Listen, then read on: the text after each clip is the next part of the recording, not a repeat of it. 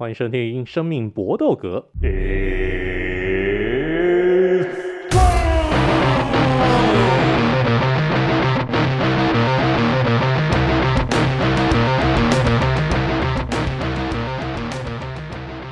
我们的 Podcast 专注在 UFC 综合格斗上面。我们来还还是介绍一下我们今天的这个好朋友们。首先就是最近又有。呃，又有好像不错的一个这种工作上面发展的 Eric。Hello，各位朋友，大家好。哦，不错哦，厉害哦，这个这个才才新新工作才没有多久，马上又有又有人来接触了。真的七七七月什么神神奇的事情都有，履历关着都会被被被找到在那边，所以是莫名莫名其妙好兄弟相助啊。那如果是这样，也是感谢感谢，代表我平常应该做蛮多好事。你有拜拜吗？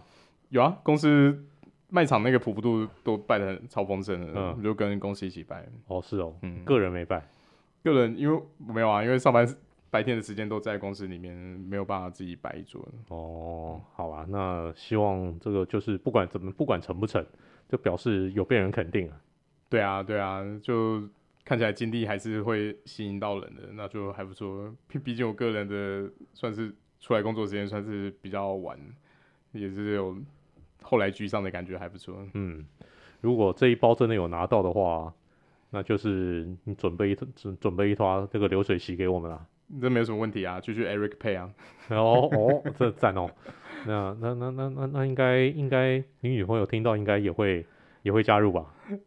这没有什么问题啊，大家吃饭什么都很开心啊。哦，太好了太好了。来，那我们 Vince，你对于 Eric 现在的一个生活有什么样的一个忠告呢？我的忠告就是，还是要底线，因为因为我认识 Eric，他就是一个很好的人，因为我我我认识他，我除了认识他之外，也认识他学弟，然后我忘记是先认识你还是认识你学弟啦，反正就是应该是差不多同同时间。我觉得他跟他学弟都是好人，就是比起我来，我是真的是一个很鸡巴的人，所以我每次跟他们讲说，我干什么？你们他妈真的是人很好，因为有些事情我是真的，我有我的底线，我是会跟。我有底线不代表我对女生不好，只是我有我自己的规矩，就是没有什么事情都要让着你。这个世界上不是，我想就是这个世界，如果有一天，哦，这个超级政治不正确，还要听我们的节目，至少八成都是男生。如果真的有一天 AI 被制造出来，然后它可以取代女生生小孩，我跟你讲，女性就是危机了。我是说真的，就是我的立场很简单，就是。很多人说啊，没有啊，这个女生，这个世界如果没有女生会很吵。我告诉你，你就想国家元首如果都是女生会发生什么事情？又要冷战的啦，干做不了事情。对，男生不是男生，我们有利益，我们就会可以有些事情我们可以就算了嘛。可是女生比较容易被情绪控制啊，我觉得那是脑回路设定的关系啊，就是这也不是他们的问题，可是确实是这样。我我真的就是说要有自己的一些底线，因为他真的是一个很好的人。对，大概就这样。那艾瑞希望这个听在耳中，回去不会跪电路板吧？还要跪跪半导体？还好我现在家里那个桌机都出光了，出光了，不要这，应该不会拆笔电。还是这段时间叫 叫他先不要听啊？哎，是我说的啊，你可以叫他寄存真相给我不，不代表我的立场。对啊，不代表你的立场是我的立场嘛，没事。嘎拍音那多少岁然后好，这个是我们。每次在录音之前都一定要讲的一些干话。那我们进入主题，这一集呢，我们要来预测二九三呢，不负责的这个大预测。那重头戏呢，当然就是中量级阿德桑尼亚已经打到没人可以打，所以现在拉上了在中量级排名第五名的 Sean Strickland 来挑战中二阿德桑尼亚。那这场比赛大家怎么看呢？怎么会怎么会是 Strickland 呢？Eric，我觉得这一场 paper view 应该卖得很烂。因为整体主赛看下来，卡斯真的是只有惨不忍睹这几个字可以形容，unbelievable，真的算算是今年下半年哦，不要下半年，整年看得下来应该是最烂的一次 paper view，不不是开玩笑，很少看到连最后主赛都没有什么吸引人的卖点。好了，那我还个人就是比较看好 Adesanya，那毕竟他在这个量级拥有。绝对好的反应神经跟他的臂展，然后力技技巧也是一等一。那像 Strickland 虽然也是呃在力技方面的水准还算不错，因为他的站位是非常非常有特色的。他的站位是被他们那个说法是说，他没有一个正固定的正反夹，他几乎是正面的，然后手会有点像是一个像那个拜佛的姿势放在胸前。听起来虽然很潮，可是你有实际上看过他比赛都知道，效果没那么好啦。就是真的在该吃的拳头也没有少了。对，真的要被敲的时候，或者是他敲人的时候，你不会觉得他敲人的时候准确性有比较高，也不会觉得他防守的时候 有特别好。对，就是一个。你可以把它看看作是一个 gimmick，就是一个噱头。对，基本上这个特质在之前，呃，他打 Adesanya 老对手 Pereira 的时候就已经看得到。他虽然平常是以就是算是打打拳 Q 小也蛮好的，可是实际上他这个站位让他在防守一些有点像是勾拳从外面绕回来的拳头的时候，其实并没有什么好的优势，因为他不像其他有。比较明显增价反价的选手，可以就是做摇闪来去做防避，他等于是左右两边的被打到的角度都很大，嗯，对，那所以他没有办法用肩膀去做格挡，对对对，他完全没办法做像那个 Dustin Poirier 那个 shoulder roll 的的的技巧去去格挡住其他招式，所以真的吃到拳头以后，基本上都很惨。那那我觉得以 Adesanya 的的。击打准确度，还有他现在说实在防摔也进步很多。以技能来说，跟机体来说，就是全面性碾压。所以我这次的赔率也是冠军战看过最离奇的，负六百比正四百四。你一百块压上 Strickland 他赢的话，你可以拿一千四百五十四百四十块回来。哎、欸，这这很很虎、欸，很爽。你要压六百块给得上你亚，你才拿一百块回来。哇，那我台台彩如果有开的话，可以考虑压个一百块的，看看那边，对，可不可以吃个饭呢？所以我觉得这个卡斯是就真的代表这个量级也没人，波浪啊，真的是波浪啊。随着佩亚上去之后，基本上就没有人了。这基本上我也觉得这场比赛九十九比一吧，我是想不到这个人会怎么赢啊。虽然说我后来去查他一些资料，我发现他生涯早期他头发很多哎、他也是属于那种我变秃了，然后我变强的那种那种属性。可是我自己觉得，就像刚刚 Eric 讲的，上次 Stray 人碰到 Pereira 的时候，也是直接被一拳超人啊 b 两一拳他就晕倒了。所以我自己觉得，然后假设我们都觉得 Pereira 跟阿德萨尼亚是 Tier One，那你要怎么打得赢阿德萨尼亚？阿德萨尼亚生涯唯一两败，对，一败是碰到比自己大 size 的破烂大锤，我们没话讲。另外一败输给他的老对手，可是他也克服了。所以我其实其实是真的想不到。我不知道哎、欸，我我其实我也看不懂为什么会这样排、欸，因为袋鼠也比他好啊，怎么会排 Strickland 打打太多次？对，然后袋鼠是打太多次了嘛，嗯、啊，等于就是硬排啊，所以其实也是蛮麻烦的嘛。目前这个量级也是有一点点，就是就就卡住了这样子。其实我们看中量级的一个排名啊，因为第二名的 Whittaker 扫过了，第三名的 Cannonier 扫过了，第四名的 Marvin Vittori 扫过了，第六名的。Paulo Costa 也扫过了，在这个二到六名基本上全部都被阿德萨尼亚扫过一遍，就只剩下 Sean Strickland。但事实上，现在中量级最诡异的一件事情就是排名第一名的挑战者反而是南非选手 Du Plessis。但 UAC，我觉得啦，现在是对 Du Plessis 非常非常的小心，觉得他很有潜质，所以呢不希望他太早就喂喂这个喂进这个鲨鱼池当中。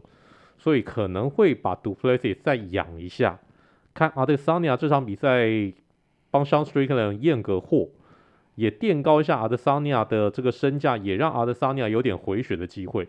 因为可能会觉得阿德桑尼亚前一战才跟 Pereira 打过那场激烈的一个大战，现在就把他喂给 Du Plessis，好像有点有有点硬，因为 Du Plessis 真的真的是有那个冠军潜力的，所以。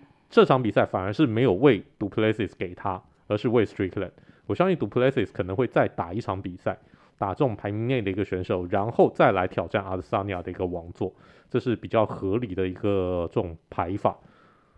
我很期待看 Du Plessis 来挑战阿德萨尼亚这个重量级的冠军腰带啊，到底谁才是真正的非洲兄弟？就看看到时候，因为 Du Plessis 已经叫正阿德萨尼亚叫很久了，但只是没有排他，我也觉得。对 Du Plessis 有点不大公平。好，这个中量级的腰带战，我们是一致看好阿德萨尼亚，不知道阿德萨尼亚要怎么样怎么输。那 Co-Main Event 呢，则是重量级的比赛，要由排名第六名的 Tuivasa 因为好，那我们先先介绍这场比赛，因为在南半球举行，所以呢，当然就尽量排南半球的一个选手。Tuivasa 当然是澳洲重量级选手的一个代表，让他对上排名第七名的俄罗斯 Volkov 这位选手。来，这场比赛两位怎么看呢？先请 Vince 来来说一下你的预测。其实我觉得啦，就是我还是看好变哥诶，虽然说变哥最近吞了一波小小的连败，可是我觉得毕竟 Volkov 之前的对手其实都还是蛮软的。然后 Ben 哥一直以来在重量级，目前而已，你你你看到他打不赢的，就是冠军级别的 Ciryl Gane，包含 Povridge，就这两个人。然后老实说，他在 Ben 哥如果再跟 Povridge 再打一次，Povridge 一定赢吗？因为我觉得他们属性太近了，就是尤其是这种。重炮型选手，就是 Ciryl Gane 是完全被独立出来的存在。可是这种重炮型选手很容易因为一拳比赛就变了，所以我自己觉得很难说啦。那我自己觉得 Vokov，嗯，他之前的胜场比较是，就是供参考用的。我还是比较相信，就是可以在量级排名前五哦。当然变变革现在没有，可是他一直以来，我自己都觉得他是绝对是前五的存在啊。因为重量级也没什么人的啦，所以所以。我还是比较看好变革会获得胜利，又加上主场，我我自己觉得他应该会赢。我也是比较看好图伊巴萨。那一方面也是跟 Vince 所见略同，就是虽然他最近进入一个盘整的阶段，可是毕竟是在自己南半球的主场，少掉这种奔波以后，那他我觉得一直觉得他是蛮吃现场观众人人人来风情的选手啦。你那种呼声，或者对他的整体，他有没有？达到俩起来，他只要 hype 起来，我觉得他就很强。对，差差很多。所以你看他在南半球的比赛，或者在大英国协，在在英国那边打，基本上都很开心。那出出去这些，就是观众对他没有这么 hype 的话，我觉得多少会影响到他的发挥。那 Volkov 就是说实在，就是我觉得就是守门员型啦。他身材当然臂展什么都非常非常好，可是各项技术就是都是。算是平均型的，没有哪一样特特殊特别的好，然后下巴也不算硬。那以重量级来说，一拳超人型的选手还是有他吃香的地方。你你如果要跟人家慢慢磨的话，你就是要像 Cero 刚那一种有 outlier 的移动能力跟就灵敏度到另外一个等级，那不然实际上是很难跟人家打这种持久战的。所以，所以我还是比较看好图伊巴萨。的确是啊，我也看好土伊巴萨的 Tuivasa。Tuivasa 他生涯虽然吞下了五败，但他从来没有三连败过，都是输两场比赛以后就会止跌回升。再加上这场比赛，我觉得啊，有点明显的是要给 Tuivasa 回血用的。Volkov 现在已经，我甚至觉得他已经不是在 Tier One 的这种这种等级了。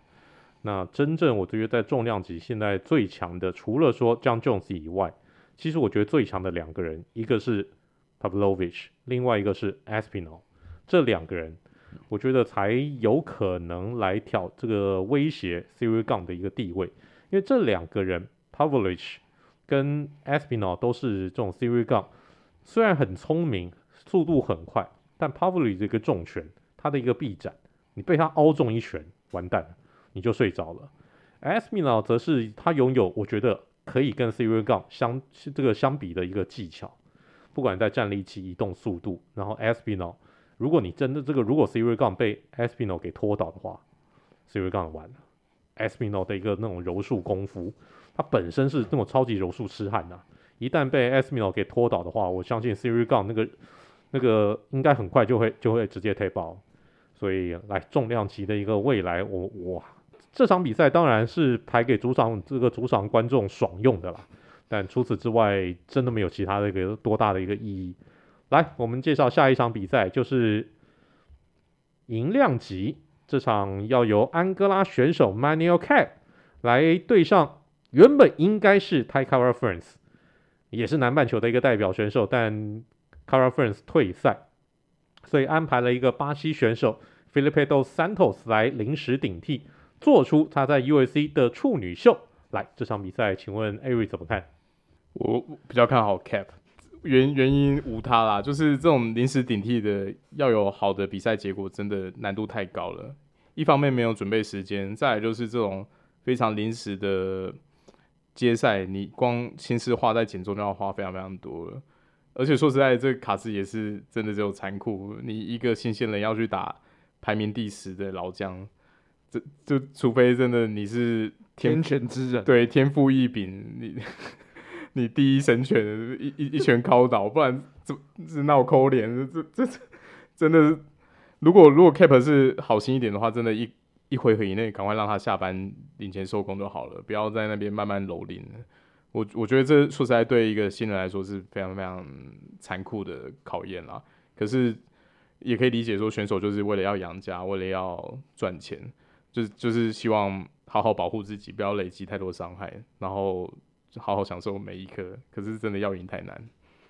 Cap 加入 USC 以后，其实三胜两败还不错，而且。基本上 U.S.C. 都排他打一些这种很顶级的一个选手，像他在 U.S.C. 打的第一场比赛，他就直接对上 p e n t o j a 哇，这个超硬的啦。然后他今年其实有两场比赛有 cancel 掉，然后上一场 cancel 掉的一个比赛，其实是安排他打 Figueiredo，直接安排他打寿司师傅，表示 UFC 对 Cap 的这种这种这种重视的一个程度，你就是这种等级的选手，你就是要挑战这种 Tier One 的一个这种选手。所以这场比赛真的我也很难看好新人。虽然说这个新人从来没有输过七胜零败，然后而且还是来自 Charles Oliveira 那个团队，Shoo Box 这个团队，但很难看好他又临时顶替。来，Vince 你怎么看？我也是看好 Cap 啦，就是一来是我觉得 Cap 一点都不弱，对，因为 Cap 输掉的比赛就刚刚讲都是很好的对手。那 Len 对了，那个谁，Dos Santos，真的是除了临时接战之外，我实在是找不到什么亮点。还有啊，他刚刚那个 Olivera 的拳馆之外，唯一能够看到的就是他以前其实是练那个十项全能的嘛。我们可以想象他应该是体能非常好啊。他们两个如果是把比田径的话，就是 Cap 应该会被虐爆。可是我觉得就是隔行如隔山嘛，你可能会有一定程度好的机体条件，我可以想象就是他的 cardio 状态会很强。可是问题是啊。你还要打架哎、就是我真的是觉得那个技术会有差啦，而且我不觉得 Cape 会被他拖到地上啊。如果你来自于 Oliver 的团队，你势必一定是比较偏科。我们可以想象，就是 Oliver 也是生涯早期就几乎只有地板技，他是这几年去学泰国泰拳的东西，然后让他力技水准往上拉。可他也经历很长一段时间，那我们可以想象说，Dos Santos 他目前一定是比较偏科的。那你碰到 Cap。Cap 的力气水准不差，就是所以我，我我自己觉得这样比较很残忍啊，就是真的就像 Eric 讲，就可能要养家吧，或者是想要搏一赌一下，就不晓得什么时候会有合约嘛，那他妈就结喽。对，但是我觉得 Cape 一定会过。今天我们的这种结果都是很明显的一个天平倾斜啊，我们又是三个人都一致看好经验比较够的 Cap 能够获胜哦。顺便再提一下，Cap 在加入 USC 之前，他是。日本的现在日本大概是排名第一名的格斗联盟 Rising 的雏量级冠军，他是 Benton Way 的一个冠军。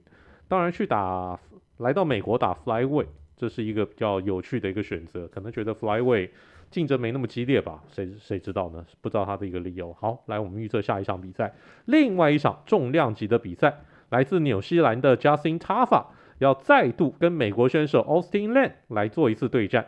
两个人之前六月份那场比赛是因为 Austin Lane 一个无意的意外的搓延，让 Tafa 没有办法继续比赛下去，所以这场比赛被判为 No Contest。那这场比赛两个人现在是要来到 Tafa 的主半个主场来进行比赛，那怎么看呢？Vince，你先觉得谁会赢？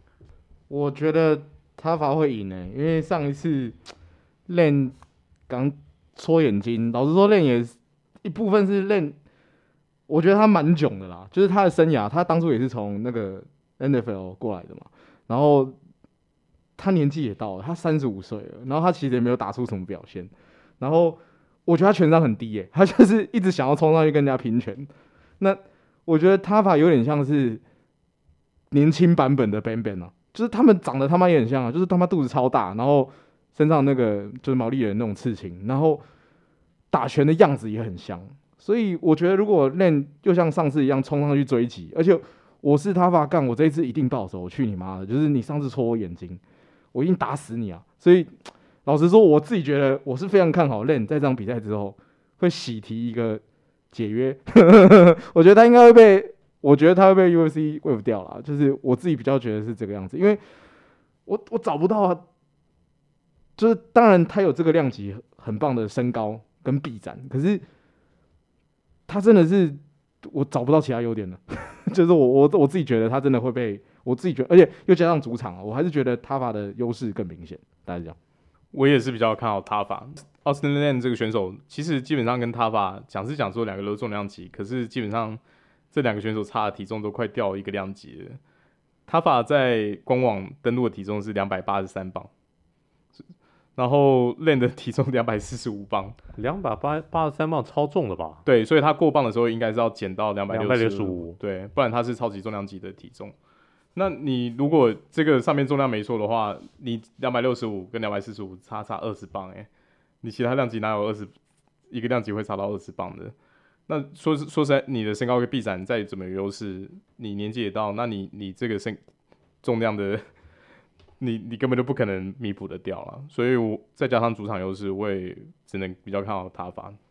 不过 Austin Lane 在上一次过磅的时候，倒没有到两百四十磅那么轻了，这个、嗯、这个还是有到两百五十几，有没有两百五十几？嗯嗯，虽然没有到两百六十五的一个这种上限，但也没有到这个这个这个表列的两百四那么。那么夸张，嗯，那这场比赛其实我比较看好 Austin Lane，嗯，因为 Tava 的确有主场优势，Tava 的经验也比较好，但 Austin Lane，大家如果有看，呃，上一次两个人的对战，还有他之前在这个 Dana White Contender Series 的这个比赛，我觉得他爆发力还是很惊人，我我我很欣赏他的一个爆发力，所以这场比赛两位虽然都看好 Tafa 能够获胜，但我觉得 Austin Lane 的一个爆发力是比 Justin Tafa 好的。Justin Tafa 我觉得虽然说刚刚 Vince 说他很像这个 Ben，但我觉得他是穷人版的 Ben。他那个比起 Ben Ben 呢，他的那个爆发力、输出的能力其实差很多很多。以爆发力来讲，我觉得 Austin Lane 的一个爆发力远远超过 Tafa，所以这场比赛我觉得 Austin Lane 可以获胜，而且我觉得会提前终结。啊，这个就好，我们终于出现了一次分歧的这个意见。来，我们预测的最后一场比赛是轻重量级的 Tyson Pedro 这个 Ben Ben 的姐夫，要对上来自瑞典的 o t a n Taco 这个选手。来来来，这场比赛我觉得还蛮有趣的哦。那我们先请 Ari 来做出你的预测。我比较看好 Pedro，也没有什么特别的逻辑，主要就是看两个选手的近况。瑞典选手已经吞下三连败，那佩佐虽然上一场是输，可是前面好歹是二连胜。那整体境况来说，我觉得还是稍微好一点点，再加上主场优势。那这两位选手说实在，呃，身高臂展都还蛮接近的，就看起来算是一个以身材来说算是五五波啦。真的就是看临场表现怎么样。那临临场表现的话。参参考过往这近几场的走向，我觉得瑞典选手是不太能看好他盘整以后反弹的。嗯嗯，这是我的看法。我也是同意 Eric 讲的，就是我觉得，嗯，虽然说佩罗最近也输，但是我还是觉得一部分主场，那一部分是因为我觉得，嗯，他的经验还是大于瑞典选手啊。就是瑞典选手的，我看他水管的一些资料。就是我找不到他有什么特殊的东西，就是虽然说他们两个身体硬件都很近，可是我还是觉得一样。如果是一样这样的话，我宁可压地主选手。而且菲罗是有被验过货的，虽然说他最近输了，但是他是有赢过的嘛，所以我我还是觉得说，哎、就是这样看起来，菲罗优势更大，这样大概是这样。转战到 U.S. 以后，这个瑞典选手 Turco 还从来没有赢过，虽然之前打的也是下下叫，那 Tyson Pedro。他则是在 UFC 是真的被验过货的，虽然最近赢的这个对手说老实话都是赢杂鱼啊，但不要笑，Turco 也是杂鱼啊，你你杂鱼至少吃得下，啊，但是更杂那种，杂鱼还比较小尾那种，怎么怎么受得了？对啊，所以对，好，这场比赛我们又回到这个三三个人一致觉得 Tyson Pedro 可以轻松获胜，那这个就是我们今天的二九三不负责大预测。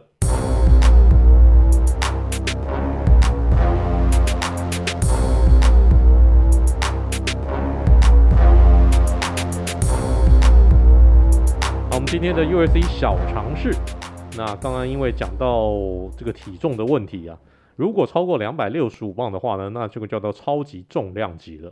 那在 UFC 历史上面，Avery 查到一个资料，就是只有一次的超级重量级的一个比赛。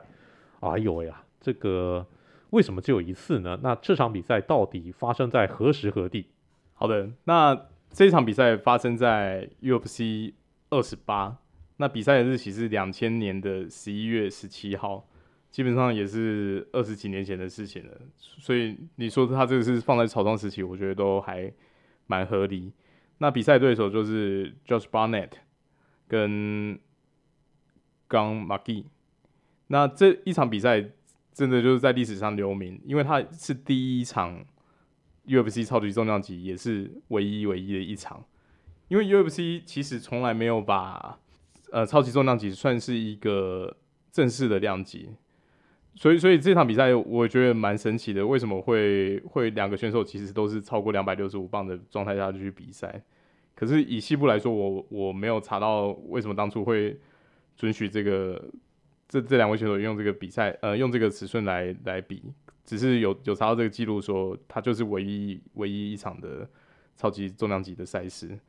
那你如果问我说之后 UFC 会不会有机会？我觉得应该是不会，应该应该是不会看到还有其他超级重量级的比赛，因为毕竟选手你要讲讲白一点，就是你以现在两百六十五磅来说，你的人才库都这么贫乏了，那你再开一个量级，然后再找你再更 outlier 的身材，一定一定有很多超过的体重，可是你要他能打。打出来的比赛是能看才才会有意义。可以到那个体重，基本上不是相扑选手，就是那种世界最强大力士。对对对，我们他妈会在那种 体育台看到那种那种世界最强壮、世界最强壮的男人，然后他可能退休了，然后他超级胖，魔山这种人，他们才有可能超过，对，就是超过这种体重。对啊，那你要他能够打出一场好看的比赛，我觉得难度非常非常非常，而且还要在 UFC，对，他们自己打 Money Fight 就好了，干还要给你抽嘞，操！所以，所以我我不觉得 UFC 有机会，综合人才库的考量的话，会有可能在再创这个量级。其实这场比赛之所以会在 Super 这个 Super Heavyweight 呢，主要是因为其中一个选手就是 Gan 那个 Gamma G。那这个这场比赛说老实话，我觉得有点 Freak Show 的味道，因为 Gamma G 是一个两百一十公分，然后两百一十公分的一个超级巨汉，这种巨人你去哪里找？非常非常难找。一般我们看重量级的一个选手，最正常的一个体重差不多，应该说身材差不多就是一百九左右，一百九到一九五或者到两百公分差不多了。但跟 McGee 两百一十公分，然后那那场比赛呢，对的的确是一个可以在在 NBA 打中锋的一个这个身材。然后那场比赛他过磅的时候是两百九十六磅，重达两百九十六磅。那他的对手加 Barnett 多少呢？两百五十六磅，是在一个正常的重量级的一个体重，那完全是为了要配合 McGee，所以创了一个 Super Heavyweight 的这样子的一个这种 One and Only 的一个这个比赛。那那大家有没有这个兴趣要知道结果？Josh Barnett 轻松第二回合 KO 胜，所以这真的是一个 Freak Show。大家只是要看看哦，一个这种这么高的一个超级高佬。你不，你出应该出现在篮球场上啊，你总会出现在这个铁笼当中。所以这场比赛，当然后来 UFC 就知道这种 freak show 没什么意思啊。你要找这样子一个人才库，你你基本上是是没有可能的，没有没有没有这么多的一个高佬愿意来打格斗的。我去打 NBA 赚钱都都个多多了，我干嘛要跟一个这个这个打这个 her business？所以后来就没有再出现过了。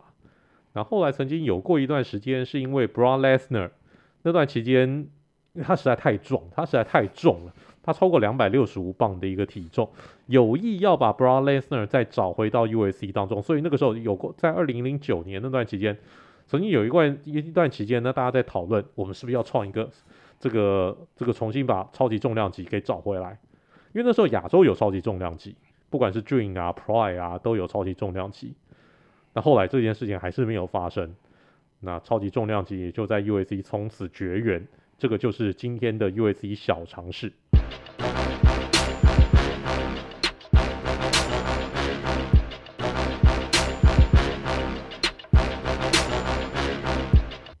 我们今天的词曲只应天上有，然后这个是我个人的偏好。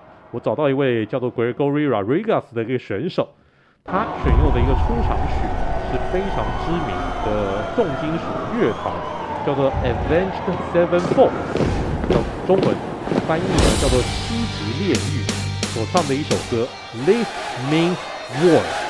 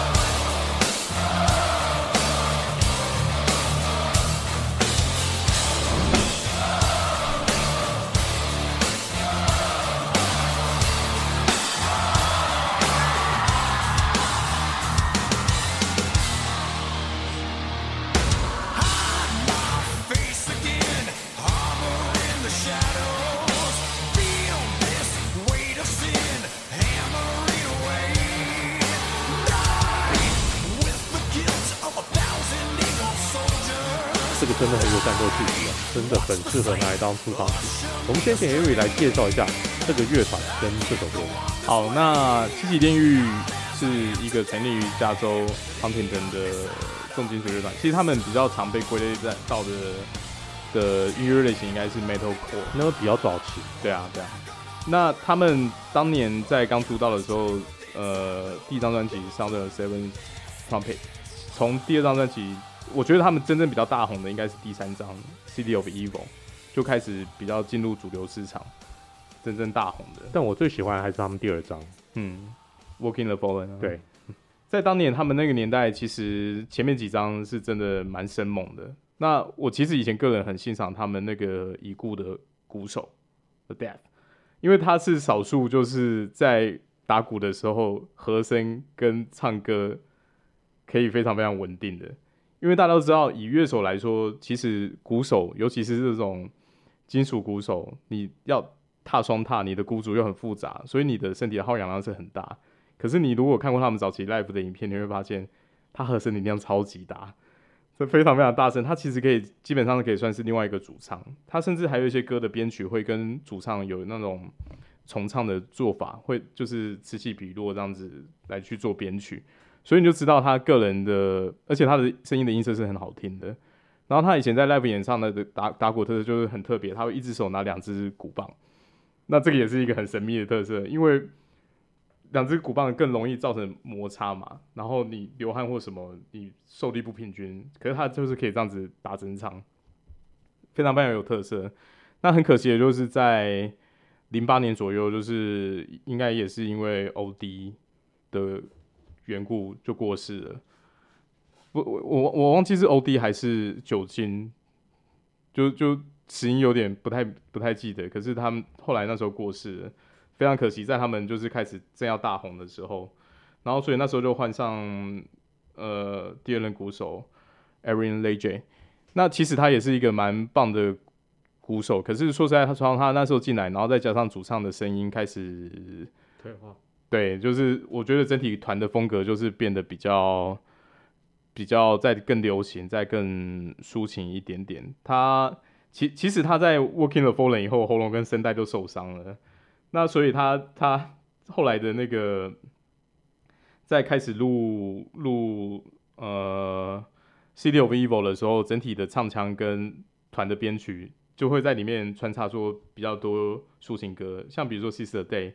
他们这一团蛮知名的抒情歌，就是在呃《City of Evil》那张专辑开始有。那后面的专辑也是一样在，在呃曲曲风里面会穿插一些比较抒情的抒情的歌。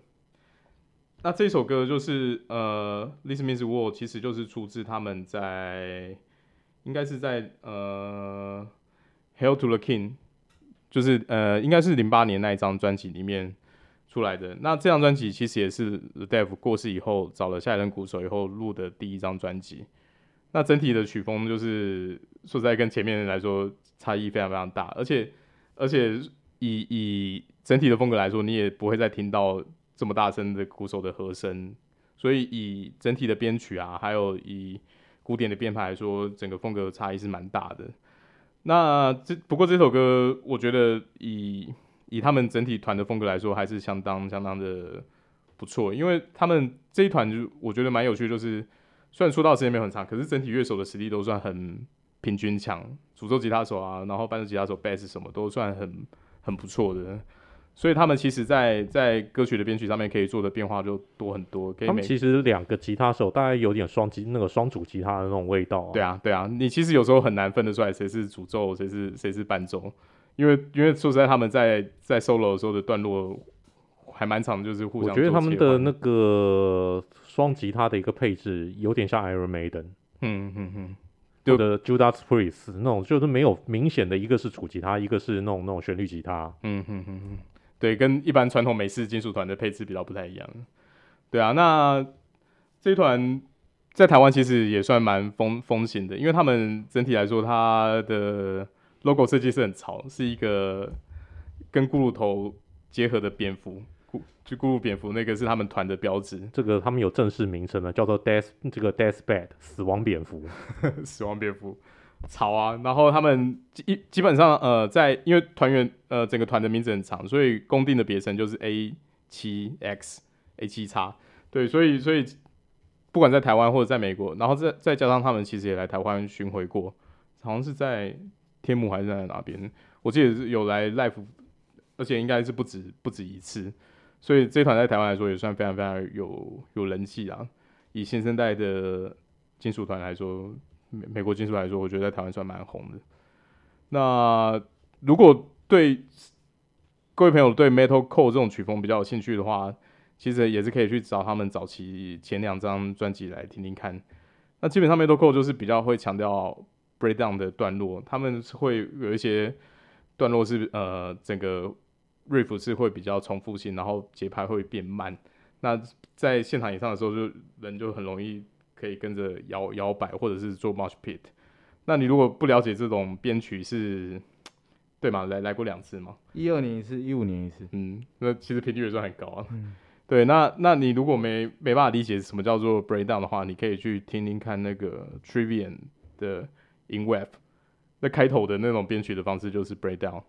那基本上就是一个吼叫，再配上一一小段吉他的，啊、对，对对，间间间奏。那 Metalcore 的团。呃，很多歌都会加上这种编曲的方式，跟其他金属团来说，就是相对来说比较有蛮有特色的。这种金属团，Vince，你觉得你会在这个 workout 时候听吗？workout 时候都会啊，而且其实这首歌我听过诶，因为它是电影配乐啊。那个那个 Tom Hardy 还很菜比巴的时候。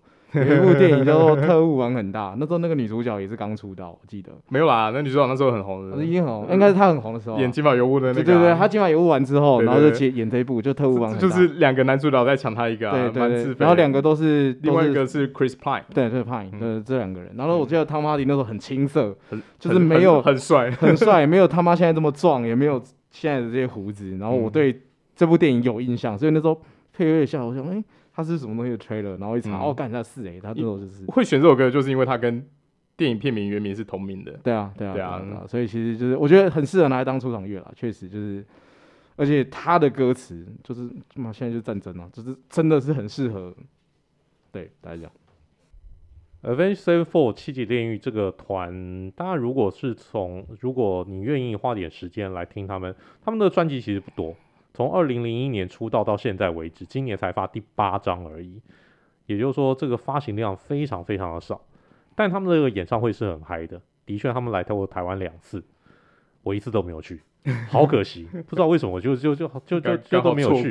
对，一二年那一次我不在台湾工作，所以好错过还有理。二零一五年那一次，我我也不知道为什么，我就就是没有去，自己也觉得还蛮可惜的。